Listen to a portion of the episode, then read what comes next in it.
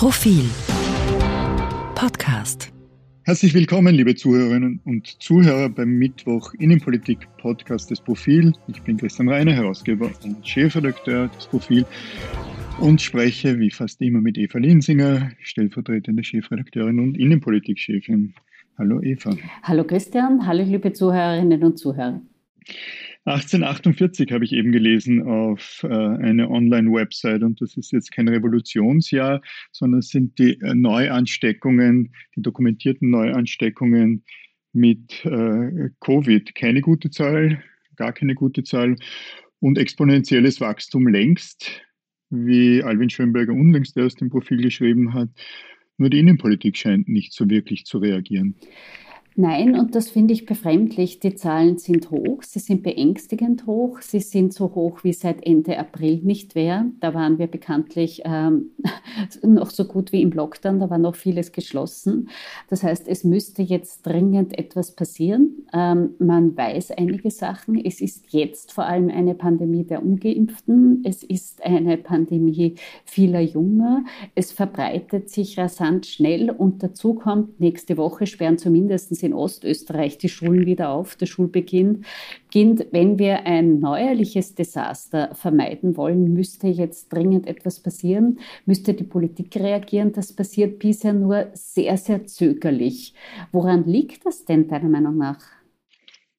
Es scheint kein österreichisches Phänomen zu sein. Wir sehen es natürlich Österreich, Österreich der Stärke im Fokus, aber keine westliche Demokratie, also Westeuropa oder überhaupt Europa, USA, Nordamerika insgesamt, wagt einen Impfzwang zu oktroyieren. Dass es China nicht tut, ich habe das in dieser Woche im Leitartikel geschrieben, liegt wohl darin, dass die, dass die, die, die chinesischen Präparate nicht gut genug wirken und das dann zu gut dokumentiert wäre, dass im Rest der Welt, also Afrika, Südamerika oder auch Asien, kein Impfzwang äh, besteht, liegt daran, dass dort überhaupt viel zu wenige äh, Impfdosen zur Verfügung stehen. Aber mich, ich, ich finde es interessant, eben wie wenig westliche Demokratien, welchen Zuschnitt auch immer, äh, es wagen, mehr Druck zu machen, als zum Beispiel es Österreich macht. Ja, Italien prescht ein wenig vor und zitzerlweise passiert ja irgendwas, aber die, die äh, entweder die Angst vor den Wählerinnen, das würde ich jetzt mal in der österreichischen Bundesregierung zuschreiben,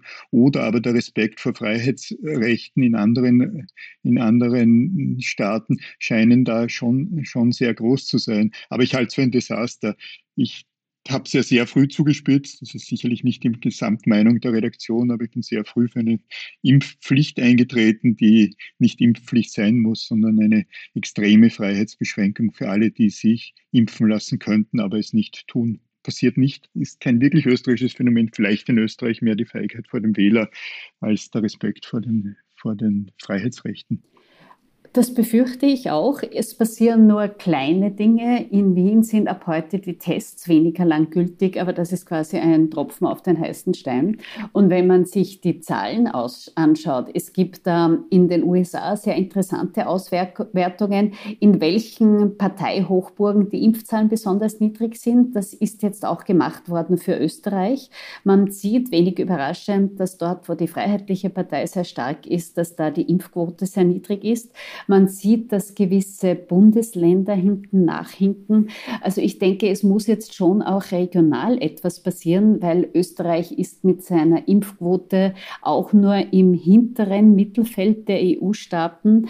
Woran das liegt, ist mir ehrlicherweise, ähm, wir zwei tun da immer so, als hätten wir auf alles eine Antwort. Aber mir ist ehrlicherweise nicht ganz klar, warum Österreich da so hinten nach ist. Denn das Impfangebot ist gut, es ist gratis, es ist leicht verfügbar. Es ist wirklich kein Aufwand, sich impfen zu lassen. Ich verstehe es nicht ganz. Was sicher mal passieren müsste, wäre jetzt eine Art Kampagne. Die Impfkampagne, die es gab, gab es zu früh, nämlich zu einem Zeitpunkt, als noch kein Impfstoff da war. Jetzt gibt es genügend Impfstoff, aber keine Impfkampagne. Und dann wird man wohl um das, was du angesprochen hast, nicht herumkommen. In ganz, ganz kleinen Teilen passiert es schon. Es gibt jetzt Events, wo nur mehr Geimpfte zugelassen werden, wo also die Schnelltests auch nicht mehr zählen. Und ich glaube, so etwas wird ausgeweitet werden müssen. Und darum drückt sich die Regierung, weil es natürlich schlechte Nachrichten sind und weil die so gerne hätten, dass das alle vorbei ist, wie wir alle anderen auch.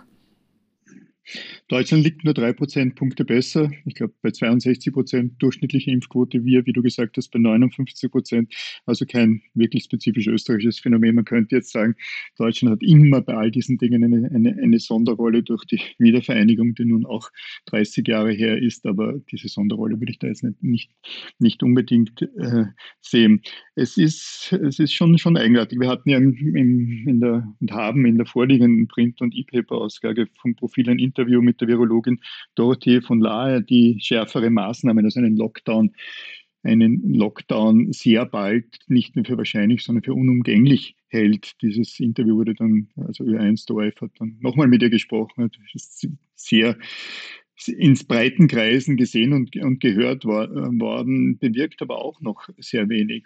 Äh, was in Österreich natürlich ein, ein bisschen anders ist als in Deutschland und im Rest der Welt, ist die ökonomischen Auswirkungen. Sommertourismus spielt keine besondere Rolle, war im letzten Jahr äh, nicht, nicht, nicht so betroffen, nicht besonders betroffen, aber wir laufen ja in das nächste ökonomische Desaster, nämlich äh, das Desaster im Wintertourismus rein. Und da der Wintertourismus in Österreich und in diesem Anteil am BIP äh, nur in Österreich so eine Bedeutung hat, sollte sich Österreich da erst recht etwas überlegen. Und heuer wird es, glaube ich, nicht damit getan sein, dass man äh, die Skipisten aufsperrt, weil man im letzten Jahr ja dann gesehen hat, das hat wenig genützt, da die ausländischen Gäste nicht kamen. Also schon deshalb könnte da ja vielleicht eine, eine, eine Initiative der österreichischen Bundesregierung, der Türkisen oder auch der, der Wirtschaftskammer jetzt mal möglich oder möglich sein. Und die könnte nochmal meiner Meinung nach nur in Richtung einer direkten oder indirekten Impfpflicht gehen. Wobei ergänzend, äh, man sieht, äh, bei Europa hast du recht, äh, da liegen quasi alle jetzt in diesem äh, Zuwarten und so weiter. Was man aber sieht in den USA, da nehmen sehr oft gerade sehr große Unternehmen, Airlines etc., die einfach Regeln für ihre Mitarbeiterinnen und Mitarbeiter vorschreiben. Die eben die Impfpflicht, von der du jetzt sprichst, das kommt dort jetzt weniger von Regierungen, weniger von der Politik, sondern auch von sehr großen Unternehmen. Da bin ich sehr gespannt, was in Österreich passieren wird, gerade bei ähm, staatsnahen oder semistaatlichen Unternehmen, wo sich auch sehr viele Leute drängen. Und ich glaube, dass diese Diskussion jetzt einfach losbrechen wird mit dem Schulbeginn, mit der Zeit, wo alle Leute aus den Ferien, aus dem Urlaub wieder zurück sind. Und das ist keine leichte Debatte. Ähm, ich weiß, du bist für Impfpflicht. Ähm, ich halte es für generell für sehr, sehr schwer kontrollierbar einfach. Ähm, also wie will man das kontrollieren und was passiert mit Leuten, die sich dann nicht impfen lassen? Aber ich denke, man kann es natürlich ich sehr wohl voraussetzen in Lokalen, in der Nachtgastronomie, in Kultureinrichtungen etc. etc. Das meine ich mit indirekter Impfpflicht. Ich spitze gerne zu und. Wäre mir äh, noch gar nicht aufgefallen. Stimmt, ja. Äh, aber, die, aber das, das indirekte eine Impfpflicht müsste schon sehr, sehr, sehr wehtun, weil ich natürlich auch die Gefahr sehe, schwer zu kontrollieren und darüber hinaus äh, die, die innenpolitischen Folgen und die politischen, gesellschaftspolitischen Folgen sind schwer abschätzbar, was sie da der Grund oder einer der Gründe zu sein scheint, warum sich niemand, warum sich niemand äh, so wirklich drüber traut. Liebe Zuhörerinnen, liebe Zuhörer, weil Sie es vielleicht interessiert, wie wir es denn da so in der, in der Redaktion halten. Also bei uns im Kurier Medienhaus oder erst recht im Profil gibt es, äh, ich sage jetzt mal, natürlich gibt es keine Impfpflicht. Wir haben jetzt im Profil auch nicht durchgefragt, wer sich impfen hat lassen. Mein Eindruck ist nur, dass wahrscheinlich alle geimpft sind.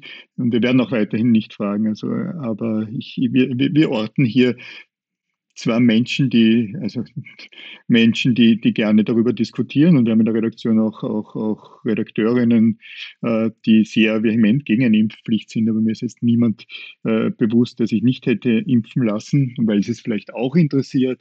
Ich glaube, wir hatten in der Redaktion einen einzigen, äh, einen einzigen positiven Covid-Fall, der allerdings dann zu keinem, keinen Kontakt hatte in der Redaktion. Wir arbeiten übrigens weiter zu einem guten Teil von zu Hause, äh, aber der Betrieb in der Redaktion wird wieder ein bisschen größer. In dem Zusammenhang, weil es gerade so gut passt, liebe Zuhörerinnen, liebe Zuhörer, gehen Sie doch mal auf profil.at und wenn Sie Interesse an unserer E-Paper-Ausgabe haben oder auch an Printprodukt, nehmen Sie doch ein Kurzabo, ein Schnupperabo und lassen Sie sich vielleicht dann irgendwann auch ein bisschen was kosten. Der Profil Podcast bleibt weiterhin gratis.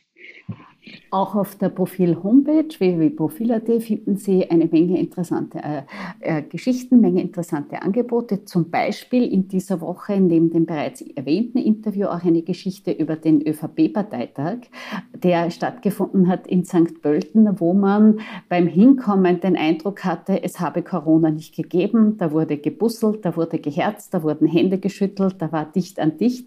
Ähm, klar, es galt die 3G-Regelung. Es werden sicher auch viele dort geimpft geimpft gewesen sein, aber ähm, da hatte man schon den Eindruck, da wird zumindest auf die Abstandsregel gepfiffen.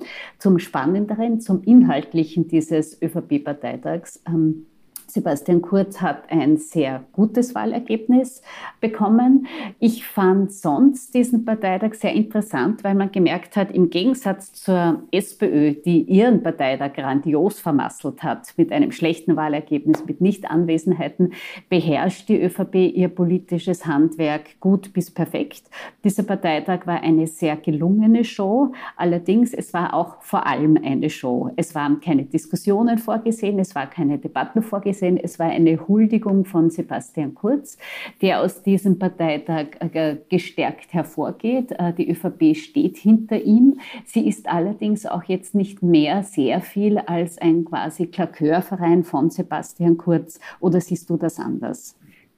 Nein, ich sehe es genauso und ich erinnere an den Podcast der vergangenen Woche, wo ich prognostiziert, also du hast schon ein sehr gutes Ergebnis für, für, für Sebastian Kurz prognostiziert, 95, 96 Prozent. Und ich hatte gesagt, naja, wenn du die Latte so niedrig legst, dann lege ich sie auch nur ein bisschen höher und hätte schon sonst schon wie üblich nochmal zuspitzend 99 Prozent gesagt, ist auch passiert. Aber ich stimme dir zu. Es gibt hier eine einzige Person, die, äh, die, den, Zirkus, äh, die den Zirkus führt. Das ist Sebastian Kurz. Und äh, wenn man Sebastian Kurz wegdenkt in dieser Partei, dann, dann, dann fehlen die Führungsfiguren. Dann ist zwar das eine Thema noch da, nämlich das Thema Flüchtlinge, aber ohne Sebastian Kurz äh, würde die, die SPÖ selbstverständlich sehr schnell wieder dorthin stürzen, von, von wo sie kam, als Sebastian Kurz noch nicht da war. Dieses eine Thema allerdings, das beherrscht er und sieht man in diesen Tagen wieder rund um rund um Afghanistan. Die europäischen EU-Innenminister haben sich jetzt einmal getroffen, zu keiner Linie gefunden, ohne Linie, wie, Profil, äh, wie ORF.at gerade schlagzeilt. Ähm, es ist aber nicht nur keine Linie, sondern dahinter ist, ist weniger als keine Linie. Es sind nämlich drei Länder, die besonders ausscheren und die deshalb äh, durchaus, auch, durchaus auch in der öffentlichen Kritik anderer Regierungschefs stehen. Und diese drei Länder sind Österreich, Ungarn und Slowenien, die da eine beinharte Linie fahren bei der Frage, ob man nicht zumindest ein paar Flüchtlinge, nämlich besonders Gefährdete und Frauen aufnehmen könnte. Innenpolitisch fährt ja die ÖVP schon länger die Linie, rechts von uns darf kein Platz sein und rechts von der türkisen ÖVP ist in der Tat verdammt wenig Platz. Jetzt ist sie auch in der Außenpolitik da angekommen, wirklich mit den äh, Viktor Orbans äh, zu quasi in einer Verbindung zu treten. Das kann man jetzt als konsequente Fortsetzung der Law and Border Linie sehen. Man kann es aber auch für etwas ähm, peinlich oder beschämend halten, dass die ÖVP da gar so strikt darauf drängt, wobei natürlich klar ist, ähm, es handelt sich ein wenig um eine Showdebatte, es handelt sich ein wenig um eine Scheindebatte, weil von den Grundlinien haben auch der EU-Außenbeauftragte, Innenminister anderer Staaten gesagt, es darf sich 2015 nicht wiederholen. Das scheint so jetzt eine generell geltende Wahrheit zu sein. Was aber schon auffällig war gestern und in den vergangenen Tagen, wurde Österreich, wurde die ÖVP sehr stark gerückt. Vom Luxemburger Asselborn, der irgendwie gesagt hat, äh, Österreich ist zum Genieren, die Linie ist zum Genieren. Es gab auch Druck aus anderen Staaten. Beim Innenministertreffen wurde die Position Österreich sehr stark gerückt. Wie schätzt du das ein? Ähm, ist das wieder, wie wir in den vergangenen Podcasts schon kritisiert haben, ist das wieder Innenpolitik durch Außenpolitik, dass man da versucht, einfach Kleingeld zu schlagen? Schadet sich Österreich da nachhaltig? Wie schätzt du das ein? Ich glaube, Österreich schadet sich nachhaltig nicht. Äh, das Verhältnis von Sebastian Kurz zu Angela Merkel zum Beispiel, das wir oft schon als äh, auf, auf ewige Zeiten eiskalt beschrieben haben, ist pragmatisch gut. Sebastian Kurz war gestern, glaube ich, bei, bei Angela Merkel. Ich glaube, dass, in, dass, dass Außenpolitik von der Welt sehr pragmatisch gesehen wird und wir uns weder ökonomisch noch jetzt politisch schaden. Das, wo wir uns schaden, und ich glaube, dort, genau dort sind wir, äh, bei dem, das hast du gerade angesprochen, äh, nämlich die Frage, ist das nur Innenpolit Außenpolitik zur Innenpolitik gemacht? Die gemacht wird, oder ist es mehr? Äh, ich glaube, das ist der Punkt.